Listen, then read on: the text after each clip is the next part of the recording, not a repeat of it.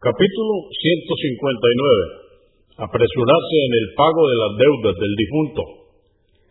Acelerar los preparativos, excepto que haya muerto repentinamente, en cuyo caso se espera hasta asegurarse de su muerte.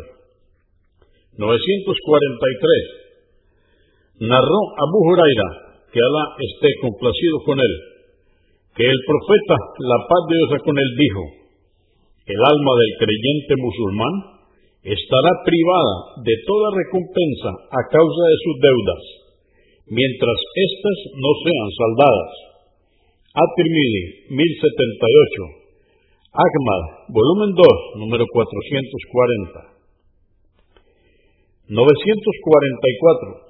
Narró Husayn ibn Wawa, que Allah esté complacido con él, que Talha ibn Albará, que Allah esté complacido con él, estaba enfermo. Entonces fue a visitarlo el profeta, la paz de Dios con él, y dijo, veo que la muerte casi ha llegado para Talha.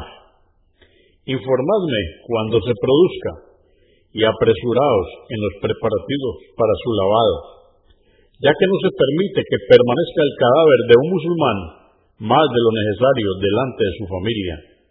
Abu Daud 3159